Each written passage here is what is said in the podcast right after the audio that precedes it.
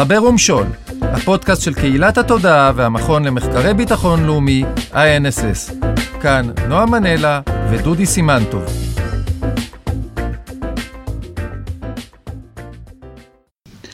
שלום לכולם, אני דודי סימנטוב, חוקר ב-INSS. יושבים איתנו תת-אלוף במילואים יוסי קופרווסר ונועה מנלה. אנחנו נשוחח היום על uh, סוגיות של uh, תודעה מנקודת המבט של uh, יוסי קופרווסר, שמרגע זה נקרא לו קופר. uh, קופר היה למעשה uh, קמ"ן פיקוד מרכז בתקופה שפעם ראשונה התחילו לדבר בישראל על סוגיה של תודעה וצריבת התודעה. אחרי זה הוא המשיך אה, כערכת מחקר, אה, כשבעצם הקמפיין היה למנוע מאיראן אה, נשק גרעיני, ואז דיברו על תודעה של העולם. והנקודת מבט, הנקודת מבט השלישית שאני בחרתי לציין היא כמנכ"ל המשרד לעניינים אסטרטגיים, תחת אותו בוגי, הוא חלק מזהה את סוגיית הדה-לגיטימציה כאתגר אסטרטגי חדש. וגם את הדרכים להתמודד איתה. מאז שהוא פרש, הוא למעשה מנהל מסעות הסברה אישיים בהקשרים של מימון השהידים ודה-לגיטימציה וכולי וכולי. ואני רוצה לפתוח בשאלה של כל המסע הזה שהולך על פני יותר מעשור, מה ההבדל והייחודי בקרב על התודעה בין ארבע נקודות, שלוש שלוש או ארבע נקודות המבט האלה. בבקשה, יוסי. פה מסתכלים תודעה, זו מילה כל כך רחבה ויש לה כל כך הרבה מובנים שונים. משותף לחלק מהמערכות האלה על התודעה הוא שכמעט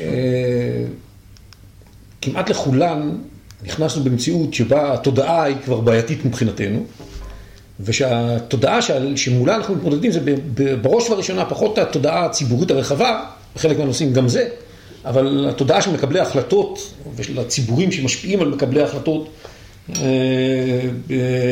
בעיקר במערב.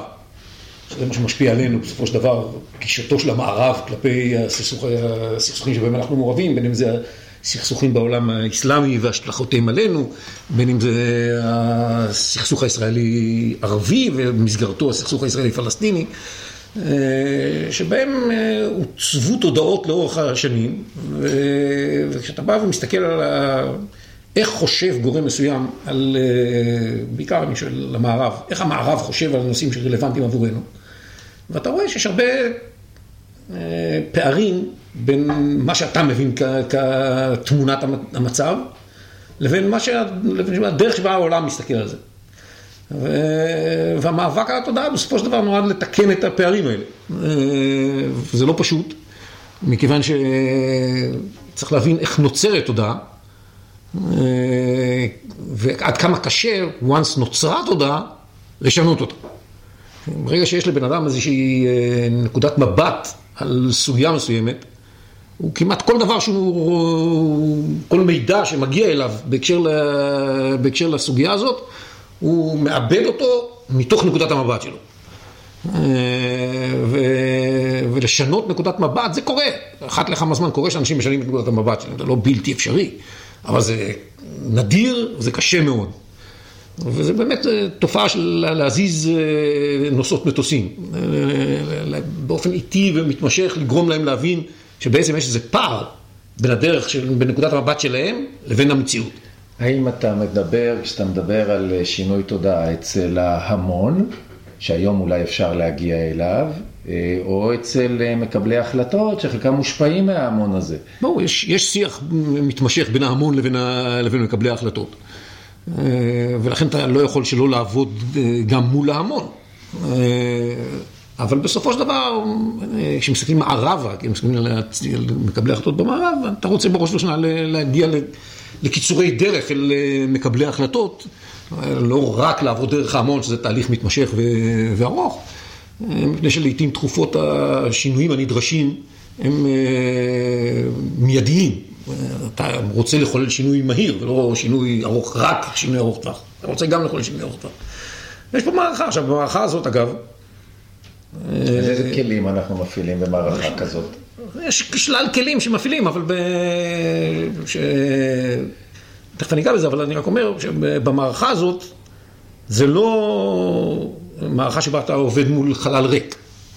בצד השני נמצאים גורמים שהבינו מזמן, הרבה לפנינו, את חשיבותה של המערכה הזאת. הם השתלטו על, ה... על חלקים נכבדים של שדה הקרב במרכאות. תודעתי. התודעתי. אה, וכשאנחנו אה, לאורך שנים לא הקדשנו תשומת לב מספקת למימד הזה של, של המערכות שאנחנו מנהלים, וכשאנחנו נכנסים לתוך המערכות האלה, בהרבה מאוד מקרים אנחנו נכנסים לתוך מציאות שהיא כבר עוצבה עבורנו על ידי אה, גורמים שרוצים שהעולם יראה את הנושאים החשובים לנו באור אחר. ואז אתה צריך לעבוד על כל הרמות.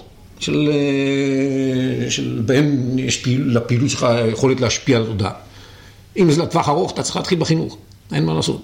אה, ול, ולראות איך אתה יכול להשפיע על אותם ציבורים שעשויים בעתיד להשפיע על מקבלי החלטות, כדי שהם יסתכלו באור שנראה לבעיניך נכון. פה אין פה שום עניין של אה, עיוות של המציאות, להפך. אז פה אני רוצה, אם אתה אומר על חינוך, אתה מדבר על חינוך בגילאים אה, צעירים, או שאתה מדבר על אה, מגיל צעיר. מגיל צעיר. זאת אומרת שאם אני מסתכל ככה, איפה נמצא היום הדור הצעיר?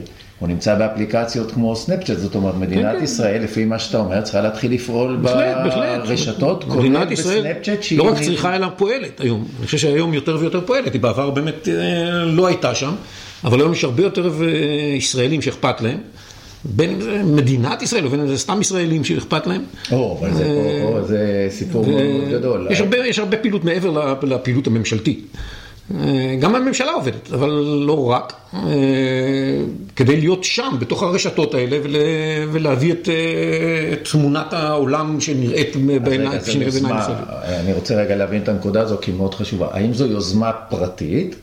או שזה בעצם מגיע גם, אה, גם כמדינה שאומרת, אוקיי, אנחנו מתחילים... זו יוזמה פרטית? בסנאפצ'אט, במיוזיקלי, בכל מיני... אה, זו יוזמה פרטית שזוכה לעידוד של, ה... של המדינה לעיתים, ולעיתים היא זוכה לעידוד אה, של גורמים שאכפת להם והם לא המדינה.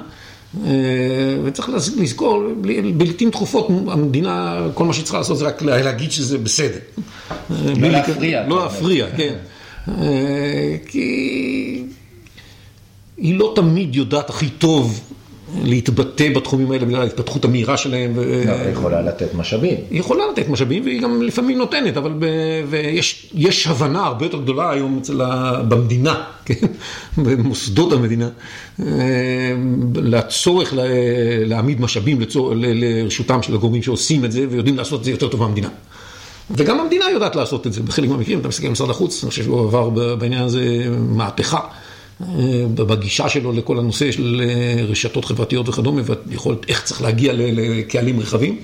אפרופו אה, שיחתנו עם הפודקאסט עם ערן עציון. אני לא יודע מה הוא אמר לכם, אבל אני... הוא אמר שעוד לא. לא, הוא אמר שזה מתחיל לקרות. אז אני חושב שזה... טוב, ערן ראה חלקים, ואני חושב שהיום זה יתקדם בצורה יפה, כי יש עוד הרבה לאן להתקדם, אבל זה הולך לכיוון הנכון. המדינה היום, לדעתי... גם, אה, גם משרד החוץ, גם שאר המשרדים, כמעט כל המשרדים היום מבינים את הצורך להיות, לגלות נוכחות ולעודד פעילות, גם חוץ ממשלתית בתחומים האלה. האם לדעתך בפעילות של הקבוצות האלה, או של המדינה בתוך הרשתות החברתיות האלה, האם יש שם איזה שינוי פרדיגמה, או שאומרים, אוקיי, כמו שאנחנו פועלים בטלוויזיה, פעלנו ברדיו, פעלנו בעיתונות, עכשיו נהיה בסנאפצ'אט, או שיש שם תפיסה יותר עמוקה של אה, מה שהרשתות האלה מאפשרות? שאלה מצוינת, אה, אני לא יודע להגיד את התשובה המדויקת. אה, יש הבנה שצריך שינוי פרדיגמה. אוקיי.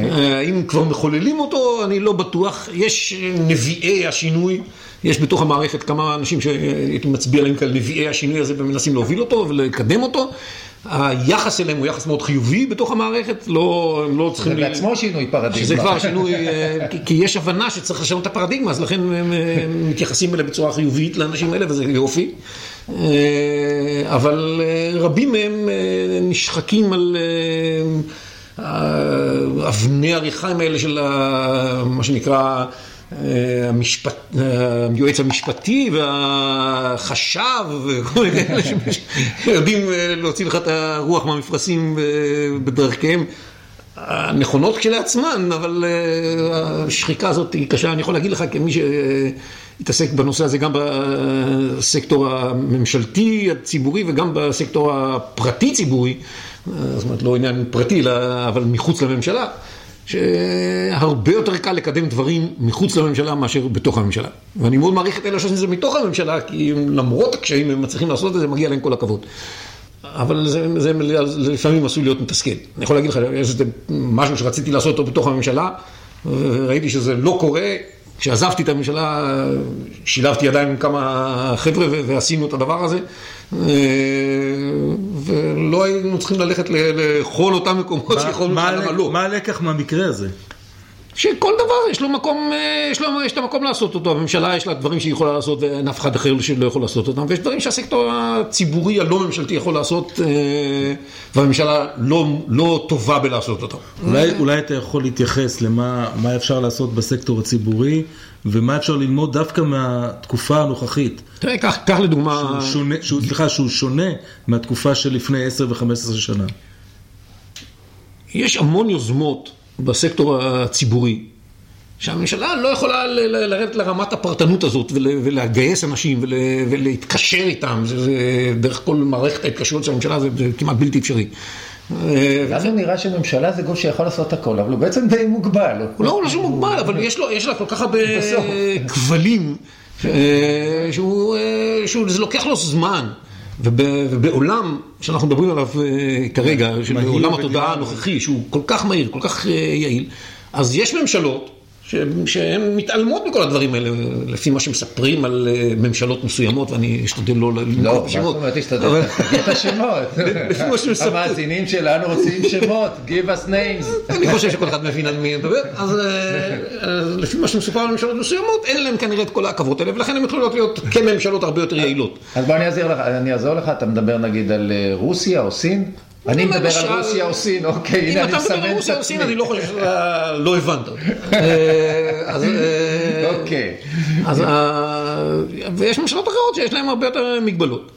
אה, ויש גם ממשלות שחושבות שאם הם יעשו משהו כזה, אז זה לא בסדר בכלל. מה אנחנו בכלל מתעסקים בתחום הזה? היבטים אתיים, היבטים אתיים. היבטים אתיים, כן. אנחנו קוראים לזה היום, להיבטים האתיים, יש אתיקה ויש נטיקה. כן. שזה ההיבטים האתיים. האתיים של הנט. כן, האתיים של הנט. כן, אז יש באמת היבטים נטיים, אני לא אומר שצריך לבטל את ההיבטים הנטיים, אה, הנטיים האלה. לא, ראית איך זה תפס. ההיבטים הנטיים הם חשובים, ובאמת אה, כל הזמן צריך לשים גבולות לכל פעילות שאתה עושה. מה הם הגבולות שאתה היית שם? יש, א', כמובן יש את הגבולות המשפטיים, אסור לך לעשות משהו שהוא אה, בניגוד לחוק. ב', אסור לך לעשות משהו שאתה חושב שיכול להיות שבהשלכותיו תהיינה כאלה שהן אה, יכולות לסכן משהו, ואתה צריך באמת להקפיד על לומר את האמת, ולא, לא, לפחות האמת שכפי שאתה מבין אותה, כן? אה, ולא לעשות אה, מבצעים, מבצעי תודעה שמבוססים על אי אמת. על פייק ניוז. פייק ניוז, כן. אגב, פייק ניוז, רק נשים את זה על השולחן, זה כמובן לא תופעה חדשה. אנחנו לא. גם חיים בעידן, דרך אגב, שהוא לא עידן של פייק ניוז, אלא הרבה מהפייק ניוז הישן עכשיו מתגלה. בסדר, אבל אני חושב שאנחנו צריכים לא לעסוק בפייק ניוז, בסדר? יש כאלה שעוסקים בפייק ניוז, אתה צריך לחשוף אותם ואתה צריך לדעת להתמודד איתם. אבל, אה, אבל אנחנו כ, כ, כישראל, כן, אני חושב, אנחנו כמערב, אה, לא רוצים להתעסק בפייק ניוז ואנחנו מתנגדים לעיסוק בזה. והרשת נותנת לך מספיק כלים להפיץ, להפיץ את ה-real news, לא את ה-fake news, וזה חשוב. זאת אומרת, יש גם גורמים, יש גם גורמים שמזוהים עם הצד שלנו, שמדי פעם שלחו ידם בפייק ניוז. אבל אני רוצה רגע להבין את התפיסה שלך לגבי פייק ניוז, מפני שהיא מאוד חשובה בתוך העולם הזה, העולם התודעתי. האם לדעתך זה אמצעי אה, לא לגיטימי בקרב על תודעה שאנחנו יודעים היום שהקרב הזה מלוכלך, זאת אומרת... כן, אני חושב שזה לא לגיטימי, אני חושב שזה לא לגיטימי. זאת אומרת, אתה היית מציע למדינת ישראל לא לשלוח ידה אל הנער הזה שנקרא פייק ניוז. יש פה, זה, זה הרבה דברים, א', אני, כן, אני חושב שמדינת ישראל לא צריכה ל, ל, ל, לעשות שימוש בפייק ניוז, למרות שזה נורא קל לעשות אז. שיעשו את זה הגורמים שהם לא מדינת ישראל. לא, אבל גם אני חושב ש... שהם לא- רוצים- שהם רוצים בטובתה. לא, אני לא חושב שגם, לא רק המדינה, אני חושב שכל הגורמים ש- שרוצים בטובתה של מדינת ישראל לא צריכים לשלוח ידם ל- ל- לעיסוק בפייק ניוז. למה לא? כי בסוף, א', זה חוזר אליך בבומרנג, וב', זה לא אתי, אני חושב שב... או זה לא נטי, כן? ואני חושב שאנחנו, לנו חשוב שתהיה נטיקה. זה, ככל שנצליח לחייב את העולם לקבל את הרעיון הזה, וגם גורמים אחרים ישלמו מחיר על אה, הפעלה של פייק ניוז, אה, וכולם ישתמשו רק בניוז אמיתיים, אז זה טוב לנו. תראה, תיקח דוגמא את הפייק ניוז, כן?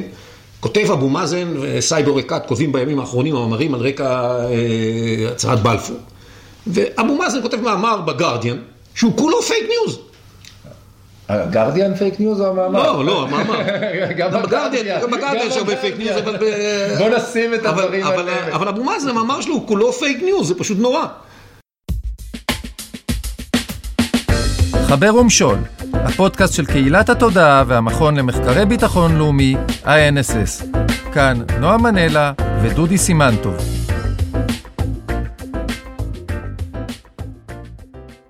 עכשיו, בגלל שהוא אבו מאזן, כאילו אנשים מפחדים לומר, אה, לומר לו, אה, מיסטר עבאס, כל מה שיש לך פה זה הכל שקרים. אבל אולי אבל, אה, לנו פה להנחתה נורא גדולה, שאם בעולם הישן מאמר בגרדיאן נתפס כאמת המוחלטת, אז עכשיו הרשת היא כלי אדיר לחשיפת כן, הדבר ודאי, הזה. ודאי. הרשת היא לא, היא מאפשרת לחשוף בשנייה. וחצי. זה, זה באמת מרים להנחתה, ואני מקווה ש- אז. מישהו- מישהו חשף את זה? ראיתי, כן, כן, זה? ראיתי כבר איזה מאמר אחד שלקח את אה, דבריו של אבו אבל מאזן. עוד פעם בגרדיאן. לא, לא, מאמר דווקא ברשת. ש- אה, אוקיי. שמישהו לקח את דבריו של אבו מאזן, פירק, פירק אותם לגורמים. אה, זה שקר, זה שקר, זה שקר, זה פייק ניוז, זה לא נכון, זה בכלל המצאה. אוקיי. אה, המצאה כאילו העם הפלסטיני קיים מקדמת דנא, והעושר התרבותי שהוא יצר לאנושות לאורך השנים, כולל הנביאים האברהמיים, הם שייכים לעם הפלסטיני. אלוהים אדירים, עד איפה אפשר להרחיק לכת. אה, זאת אומרת, הנייר סובר הכל, אבל בכל אופן. אה, אז בעולם הפייק ניוז הזה, אנחנו לא צריכים להיות שם. אנחנו צריכים, כשאנחנו אומרים משהו... עכשיו, יש לזה מחירים, אם אתה לא רוצה להיות בפייק ניוז. אה, יש לזה לעיתים מחירים, ואנחנו צריכים כל הזמן ללמוד איך להתמודד עם המחיר של הדבר הזה ולצמצם את המחיר הזה, ואף על פי כן להישאר דבקים ב- באמת שלנו. נכון, אבל יכול להיות שדווקא הצד השני של המטבע הזה הוא הזדמנות מאוד מאוד גדולה מבחינה אסטרטגית, שבעצם אנחנו אומרים, אוקיי, אנחנו לא עובדים בלייצר פייק ניוז, אנחנו עובדים בלחשוף פייק ניוז, אבל בכמויות. כן, אנחנו יוצרים, אנחנו עושים שני? דברים. אנחנו חושפים פייק ניוז, ואנחנו חושפים את האמת על הצד השני, שהיא באמת מרה. אבל, לא... אבל בוא, בוא נדבר רגע על מה זה חשיפה בתוך העידן החדש הזה. זאת אומרת, אם שלושה אנשים עשו איזה share שם, או חשפו, כתבו איזה מאמר ברשת, והוא מגיע ל-20 אנשים, הוא לא שווה כלום. אבל אם אני מייצר פה צבא דיגיטלי מייצרים, מייצרים פה, לחלוטין, יש פה שחושף- צבאות דיגיטליים כאלה. ש, שחושפים את כן, יש כמה צבאות דיגיטליים ש- שחושפים את הדברים האלה. אה, ו- ועושים עבודה רעה לגמרי, לעיתים אפילו מאוד אה, אפקטיבית. אה, ושוב, אני חוזר לנקודת המוצא שאמרתי, שכשאתה מתמודד מול אנשים שכבר באו אל תוך המערכה הזאת עם איזושהי דעה קדומה, נכונה או לא נכונה, לא משנה. היכולת לשנות את הדעה הקדומה שלהם רק על ידי חשיפת הפייק ניוז של הצד השני, או חשיפת הניוז האמיתיים על הצד השני שהם מאוד בעייתיים, היא לא קלה, זה קשה. אני אתן לך את הדוגמה, איך, איך מדינת ישראל התעוררה אל תוך, התמונה הזאת. אה, היה בחור בשם אה, גולדסטון. דוח, שכתב דוח. כן. הוא לא, אין לו קיום בפני עצמו, הוא דוח. לא, לא, יש לו קיום בפני עצמו, הוא היה קיים לפני הדוח, לא היה, לא דוח אם הוא היה גולדסטון. אה, וגולדסטון היה שופט דרום אפריקאי, שהיה לו תפקיד בחילופי. אה, שיטת המשטר בדרום אפריקה, ומעמדו כ- כאינסטנציה בתחומים של אה, אה, יושר ו... ו- זכויות אדם ודברים כאלה, הוא גבוה מאוד. והוא גם יהודי, והוא אפילו רואה את עצמו כציוני. והוא כתב דוח, שבמסגרתו הוא כתב שקיימת אפשרות שישראל במהלך מבצע אה, צוק. אה, לא, עופרת. עופרת אה, יצוקה, ב-2008-2009, ביצעה פשעים נגד האנושות ופשעי מלחמה, ובין השאר, כדוגמה, הוא הביא את זה שישראל הפציצה את ממגורות החיטה בעזה כדי להרעיב את העם הפלסטיני. הדבר הזה כל כך מנותק לחלוטין מכל, אה, מכל אמת. פשוט... אבל הוא תפס. לא, הוא לא תפס, אבל... לרגע מסוים. לרגע מסוים. לרגע החשוב הוא תפס. הוא תפס את גולדסטון לרגע, זאת אומרת, גולדסטון, האיש שרואה את עצמו כיהודי ציוני, זכויות אדם, מישהו שהיה בישראל, מכיר מה זה ישראל, אה, מכיר מה זה יהודים, היה מסוגל להעלות על דעתו שישראל תפציץ את ממגורות החיטה בעזה כדי להרעיב את הפלסטינים. אלוהים אדירים, מה עובר עליו? זה מה שצריך להטריד אותנו. זאת אומרת, שבן אדם בכלל מסוגל לחשוב בצורה כזאת, בן אדם נורמטיבי. מסוגל בכלל לחשוב בצורה כזאת, זה, זה מראה לך את נקודת המוצא, איפה התחלנו את המערכה הזאת. נכון, אבל ברשת, ברשת היא נקודת המוצא שאין אחד כזה, יש מיליונים כאלה. בוודאי, יש הרבה יותר מיליונים. מאות מיליונים. מאות מיליונים, יש, בוודאי, כשמישהו, כשאנשים מדברים במונחים של אפרטהייד, כשאנשים מדברים במונחים של עזה כבית הכלא הגדול בעולם וכל מיני דברים כאלה, אתה מבין באיזה מקום המחשבה, הם לא אומרים את זה דווקא בגלל, חלקם אומרים את זה בגלל שהם רוצים להפיץ שקרים, רוצים להפיץ פייק ניוז, בסדר. חלקם אומרים את זה בגלל שהם מאמינים בפייק ניוז. ועכשיו אתה צריך להתמודד עם אנשים שמסוגלים להאמין בפייק, גדולתם של פייק ניוז, אם הם היו מרחיקי לכת מדי, אז הם לא היו אפקטיביים. גדולתו של פייק ניוז הוא שהוא אומנם לא נכון, אבל הוא עשוי להיתפס על ידי הציבור המאזינים כנכון. אבל להגיד על עזה שזה בית הכלא הגדול בעולם, זה לא פייק ניוז, זה בעצם פרשנות למציאות שהיא פרשנות סובייקטיבית. לא, זה גם פייק ניוז. זה לא פייק ניוז, זה עניין של תחושה. בעיני תושבי עזה זה ממש נכון. מה פתאום? זה תחושה שאנשים יכולים להתחבר אליה. מה שאתה עושה זה מניפולציה. אבל זה לא פייק ניוז, זה הבדל מאוד מאוד גדול לטעמי. לא, לא, זה פייק ניוז, כי אנשים גם לא מכירים את הנתונים לגבי עזה. ולכן, הם גם לא מקדישים שום מאמץ כדי לחקור את הנתונים לגבי עזה, ולכן הם אומרים משהו שנשמע מאוד כזה קליט. ככה עולם השיווק והפרסום יודע לעבוד, נכון? אתה פותח מקבץ פרסומות. זה הרעיון, אז לכן מישהו הצליח להנחיל את זה לתודעה, והגענו למצב שאפילו ראש ממשלת בריטניה השתמש במונח הזה. אז, והוא לא חשוד באיזה שנאת ישראל או משהו. אבל כי אתה, כשאתה מעצב תודעה, אתה מכניס לתוכה כל מיני מרכיבים שמרחיבים על סמך איזשהו בסיס שנמצא אצלך בעמדת היסוד שלך, מרחיבים את התחום שאתה יכול להשליך את תפיסת היסוד הזאת אל עבר המציאות. זה כל הרעיון של, ה... של, הרעיון, של האמירות האלה. וככל שאתה הולך ומרחיב את. את. את המרחב התודעה הזה, ככה יותר קשה למי שרוצה לשנות אותו לכיוון אחר, להביא לשינוי הזה. כי פתאום כבר זה לא רק הפלסטינים מסכנים. לא, הפלסטינים מסכנים והם חיים בתוך איזה, באפרטהייד, והם מסכנים והם חיים ב...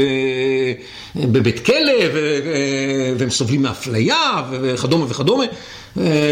והישראלים מענים אותם, וכל יום אתה מגדיל את, ה... מגדיל את המרחב הזה בעוד, בעוד איזו אמירה שאתה... שהיא באה אגב ישר מההנהגה הפלסטינית, היא לא באה מאיזה מקום נידח. מה שמקנה לה יתר, יתר אמינות לכאורה, כי אבו מאזן אמר את זה, אז מה, כנראה זה נכון. הוא איש, יש לו איזה, אתה מוכרח, כדי ליצור את, ה, ליצור את התופעה הזאת, אתה צריך להשתמש כמה שיותר בסמכויות, מה שאנחנו קוראים לזה סמכויות אפיסטמיות, כן? סמכויות שיכולות להגדיר איך מתייחסים, באיזה מילים אתה מתייחס למציאות מסוימת, איך אתה קורא לה. יכולות להגדיר את המציאות. מילים כיוצרות תודעה. מילים כיוצרות תודעה, וברגע שהמילה הזו באה ממישהו שנחשב בעיניך כסמכות אפיסטמית, אתה מקבל את זה. תן לי דוגמה לסמכות אפיסטמית. חומסקי הוא סמכות אפיסטמית עבור קבוצות גדולות מאוד בציבור. עדיין? עדיין? היה, ואני חושב שהוא עדיין. נועם חומסקי, בואו נגיד למאזינים. וכאשר הוא מגדיר מציאות מסוימת ככזו או אחרת, אנשים מתייחסים לזה ברצינות. אז בואו רגע נסתכל... גולדסטון הוא גם כן, הדוח שלו היה עם סמכות כזאת. אם דוח של האו"ם, האו"ם המכובד, אומר דבר כזה שישראל יכול להיות שביצעה פשעי מלחמה ופשעים נגד האנושות בעזה, אז אוקיי, אז אנחנו יכולים לקחת את זה כדבר שהוא סוג של אמת. טראמפ הוא סמכות אפיסטמית? עבור קבוצות מסוימות, כן. אה, עבור קבוצות מסוימות, כן, עבור קבוצות רבות הוא ההפך מסמכות אפיסטמית. ברגע שהוא אמר משהו, מיד הם רואים את זה כלא נכון. כן. והניסיון אגב, במערכה נגד התודעה, במערכה על התודעה, סליחה, במערכה על התודעה, הניסיון הוא ל- ל- להדביק תווית של סמכות אפיסטמית שלילית. כלומר שכל מה שהוא אומר זה לא נכון, ליריביך, ולהפוך את, את מנהיגיך ואת uh, מנהיגיך הרוחניים, לא פחות מאשר מנהיגיך הפוליטיים, לסמכויות אפיסטמיות שאין עליהן עורר. זה, זה ליבו של הקרב. ברגע שקבעת, ולכן, תראה מה שקורה כתוצאה מכך. אחד ההישגים הגדולים של היריבים שלנו, זה שהם בכלל הפכו את המצב לכך שאם מדינה אומרת משהו, ולא משנה איזו מדינה זאת, זה אה, היא סמכות אפיסטמית שלילית. המדינות הן סמכויות אפיסטמיות שליליות. ולכן אתה לא מייחס שום חשיבות למה שהם אומרים. לעומת זאת, הארגונים לא ממשלתיים, NGO. NGOs, הפכו להיות סמכויות אפיסטמיות חיוביות. לא משנה מה הם אומרים, אתה מאמין להם, למרות שרוב הזמן הם אומרים שקרים חסרי בסיס. אה, זה אחד הדברים הקשים ביותר במערכה על התודעה. תופעה מאוד מאוד בעייתית, קשה מאוד להתמודד איתה. אתה צריך עכשיו להקדיש מאמץ עצום לערעור האמינות הזאת של אותן סמכויות אפיסטמיות ש... שאין להן באמת אה, את הזכות לקבל את המעמד הזה, ולשאול את עצמך מי כן זכאי ל- למעמד הזה, למי אתה מאמין. אוקיי, זה מעניין מאוד. בוא רגע, לאן אתה רוצה לקחת את זה, דודי? כי נראה לי שאתה רוצה... אני, אני. רציתי לשאול, זה גם קצת המשך לאמירה האחרונה, איך אתה, מהו האתגר המודיעיני במערכה על התודעה? יש הרבה אתגרים מודיעיניים ב- בעידן, דווקא בעידן הנוכחי, יש המון אתגרים מודיעיניים, ב- ב- זה לא רק בעידן הנוכחי, תמיד היה, אבל אה, זאת אומרת, תמיד עמדה השאלה הנצחית בפני אה, האנשים שהיה להם מודיעין איכותי, האם אתה מתרגם את המודיעין האיכותי שברשותך לצורכי המערכה על התודעה, או שאתה משאיר את זה אצלך בבית אה, לעצמך, אתה יודע, אבל אתה לא חולק את הידע שיש לך עם, עם גורמים נוספים, בגלל הרגישות. אה, ובגלל החשש שלך שבסוף לא יאמינו לך, כי היום, ככל, גם אם תבוא עם המודיעין הכי טוב, תראה, מה שקרה הרי באירוע של אה, קולין פאוול, שהוא חלק את המודיעין לכאורה הטוב שהיה לו אה, לפני היציאה למערכה בעיראק, והתחבר שכנראה זה לא היה מדויק. אז... אה, זה בלשון, בלשון המעטה. בלשון המעטה. אז אה, שלא רק נזכיר את האירוע, הוא חלק עם מי? הוא ישב במועצת הביטחון של האו"ם, אה. ולא, במועצת הביטחון של האו"ם, ונאם נאום אה, מפואר שהצדיק את היציאה למערכה בעיראק, על בסיס מודיע- מידע מודיעיני שהוא הציג. המעבדות הניידות. המעבדות הביולוגיות, אה, לא משנה, כל מיני פרטי מידע, אה, שבדיעבד הסתבר שזה לא נכון. פייק ניוז. זה לא עניין של פייק ניוז. טעות. הוא, טעה, הוא לא, אני לא חושב שהוא, אבל, אבל בטוח. לו היה בודק את עצמו יותר טוב, אז יכול להיות שהוא היה נזהר מלעשות אה, שימוש במידע הזה. ואתה יודע מה, במובן מסוים אפשר להגיד שזה פייק ניוז, coming back למה שאמרנו קודם, לאתיקס, וזה סתם אתיקס, אה, כמו שאמרתי קודם, המערב לא צריך לעשות שימוש בפייק ניוז, לא בנט ולא שלא בנט. אוקיי. הוא עשה שימוש במה שבדיעבד הסתבר כפייק ניוז, יכול להיות שהוא חשב שזה אמת. לכן זה לא פייק ניוז, כי הרעיון בפייק ניוז הוא שאתה, שהמשתמש בפייק ניוז יודע מלכתחילה שהוא משתמש בפייק ניוז. אני לא בטוח שזה היה המקרה של, אה, של פאוור. אה, אבל בכל מקרה זה, זה מלמד על הסיבוכים הכרוכים בשימוש במודיעין אה, לצורך עיצוב התודעה. ולכן יש, יש את המתח הזה תמידית. אה, בסופו של דבר, מצד שני, זה שהמודיעין אכן יודע יותר טוב הרבה מאוד דברים ממה שיודע האדם הממוצע ברחוב, אה, נותן לו יתרון, ואם אתה מבין את חשיבות המערכה על התודעה, אתה אומר לעצמך, למה אני לא אשתמש ביתרון הזה כדי לזכות בנקודות כלשהן במערכה הזאת? אם אני יכול להוכיח שמשהו שאבו מאזן אמר לפני חמש דקות הוא פשוט לא נכון, באמצעות שימוש במודיעין, אז האם אני צריך לעשות את זה או לא צריך לעשות את זה? יש פה, אז יש העניין של הרגישות של המידע המודיעיני הזה, יכול להיות שאתה אומר לעצמך, אני לא עושה שימוש כי אני צריך המידע, של- להיות מסוגל לקבל מידע כזה גם מחר, אם אני אעשה בזה שימוש עכשיו, כולם ידעו שאני יודע יודע. דברים כאלה. אה, יש פה הרבה שיקולים שנכנסים לתוך העניין. יש לי אפילו הרגשה שאתה מתייחס לאתגרים שהיו באמת מעולם. בוא תתייחס אולי לאתגרים. שיותר בעולם. שאנחנו חיים אליו, אה, חיים בו היום, של העולם הרשתי, שיש אתגר של אה, להתייחס להמונים. איזה, מה, איך המודיעין מתמודד עם, עם ניסיונות כאלה שהם לא ממוקדים עכשיו בלחשוף מידע כזה או אחר? לא, זה, זה, זה סיפור, סיפור אחר העניין הזה, אבל אה, גם, גם הדבר הקודם הוא עדיין בעיה בפני עצמה. תן לי רק לגמור רגע של דבר אחד לפני שאני עובר לזה. אה, הדבר השני שקשור לזה, וזה אולי מחבר את הדברים, זה חוסר השליטה שנוצר ברגע שאתה אה, מייצר את המידע, ולכן הזהירות שנכפית על המודיעין בשימוש שלו במידע הזה. כי כן, בואי ניקח דוגמא את אה, נושא המרמרה, כן? אה, שאחת הביקורות המרכזיות על ישראל הייתה שהיא לא עשתה שימוש מהיר מספיק במידע שהיה ברשותה על מה זה בעצם כל האירוע הזה של המרמרה וזה כבר יצר איזו תמונה הפוכה. אז בואו נדבר רגע על מידע שהיה ברשותה, אם המידע הזה חייב להיות מידע מודיעיני שמגיע מהעולמות היותר מסווגים.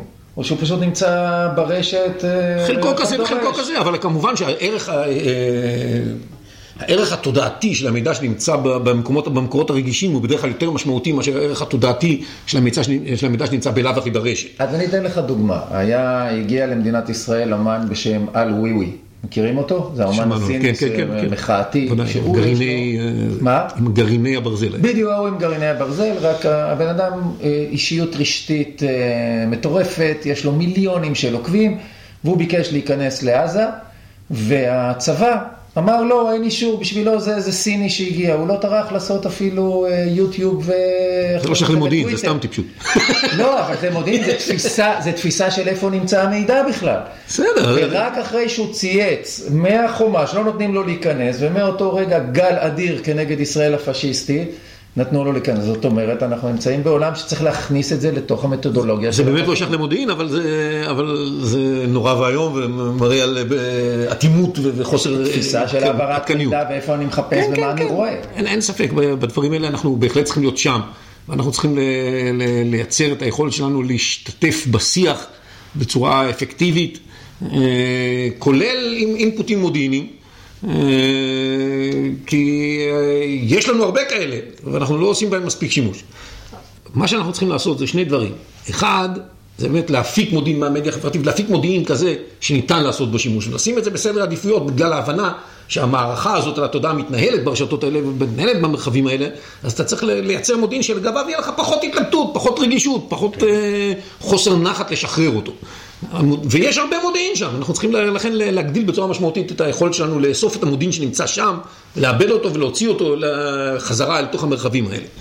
אה, ושתיים, אנחנו צריכים לפתח את הכלים, שדיברנו על זה קצת בהתחלה, ש, ש, ופה דווקא כן זה עניין של מדינתי יותר מאשר אה, לא מדינתי, שיאפשרו למדינה לשלוט על הדרך שבה היא חולקת את המידע הזה עם, אה, עם הציבור.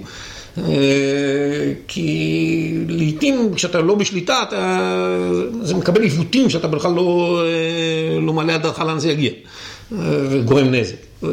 לכן... אז לסיום ככה, לא, אנחנו מגיעים קצת לקראת הסוף, האם יש לך איזה סיפור קונקרטי שאתה יכול לחלוק איתנו, של ניסינו להשפיע על התודעה, הזזנו את התודעה, השתמשנו בכלים כאלה אחרים, משהו שאפשר לדבר עליו.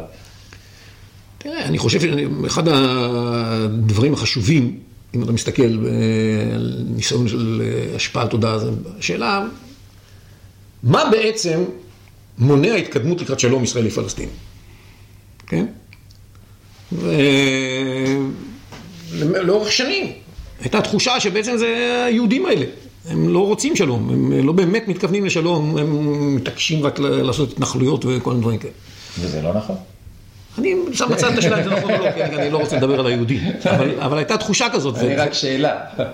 זה לא נכון, לשאלתך זה לא נכון. וה... והייתה תחושה כאילו יש איזה פתרון שמונח על הקיר, מה שנקרא The Clinton Parameters, ואם רק נגיע לשם, למה אנחנו לא מגיעים לשם? בוא נגיע לשם, ניקח את זה משם.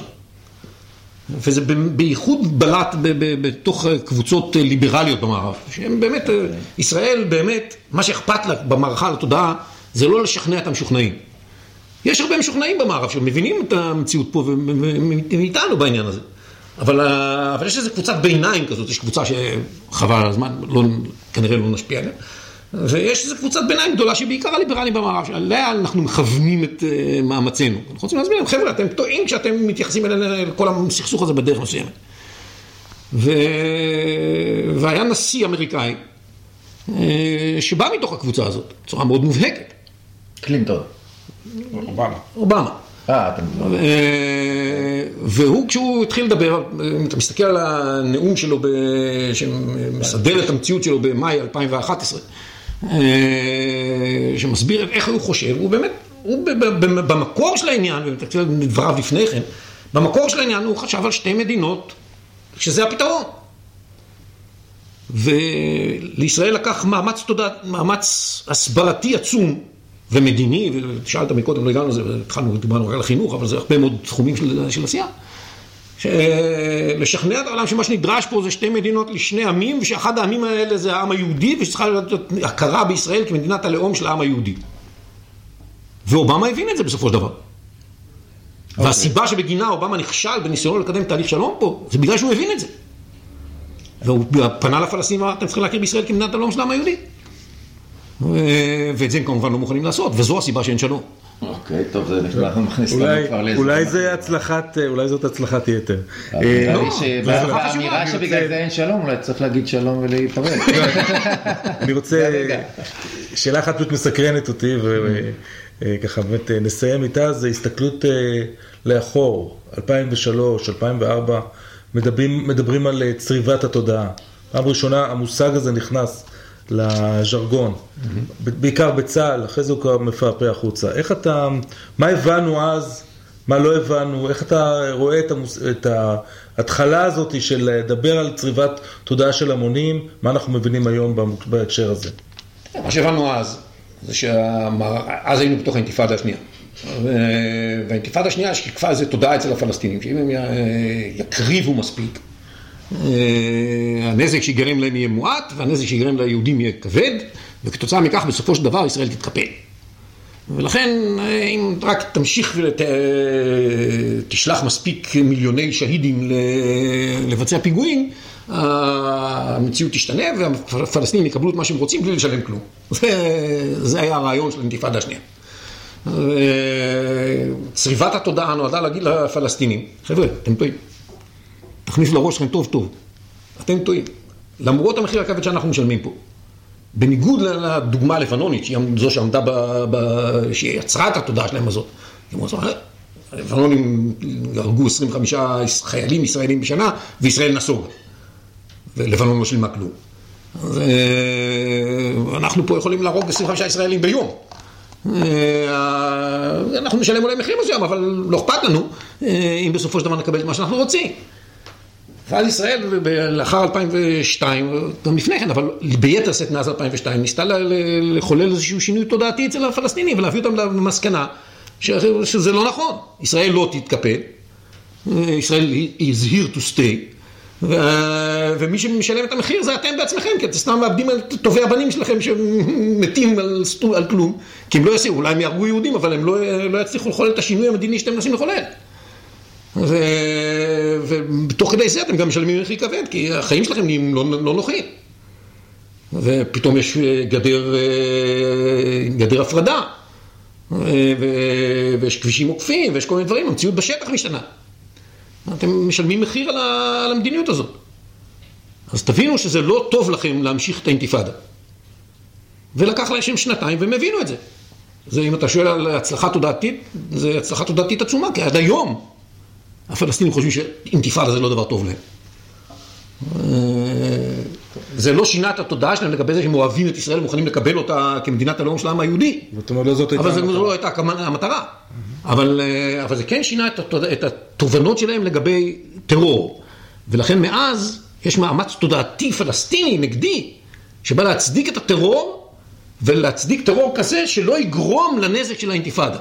מחפשים את אותם, אותו מינון טרוריסטי שמצד אחד ימשיך את המערכה, אבל לא, יפסיק, לא יגרום את נזקי האינתיפאדה השנייה.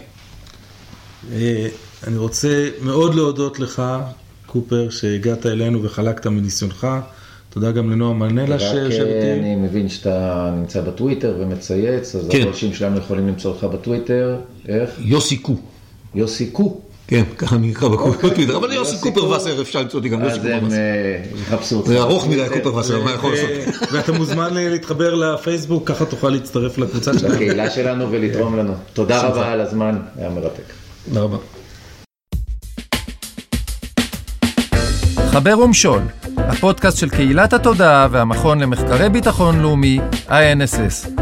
כאן נועה מנלה ודודי סימנטוב.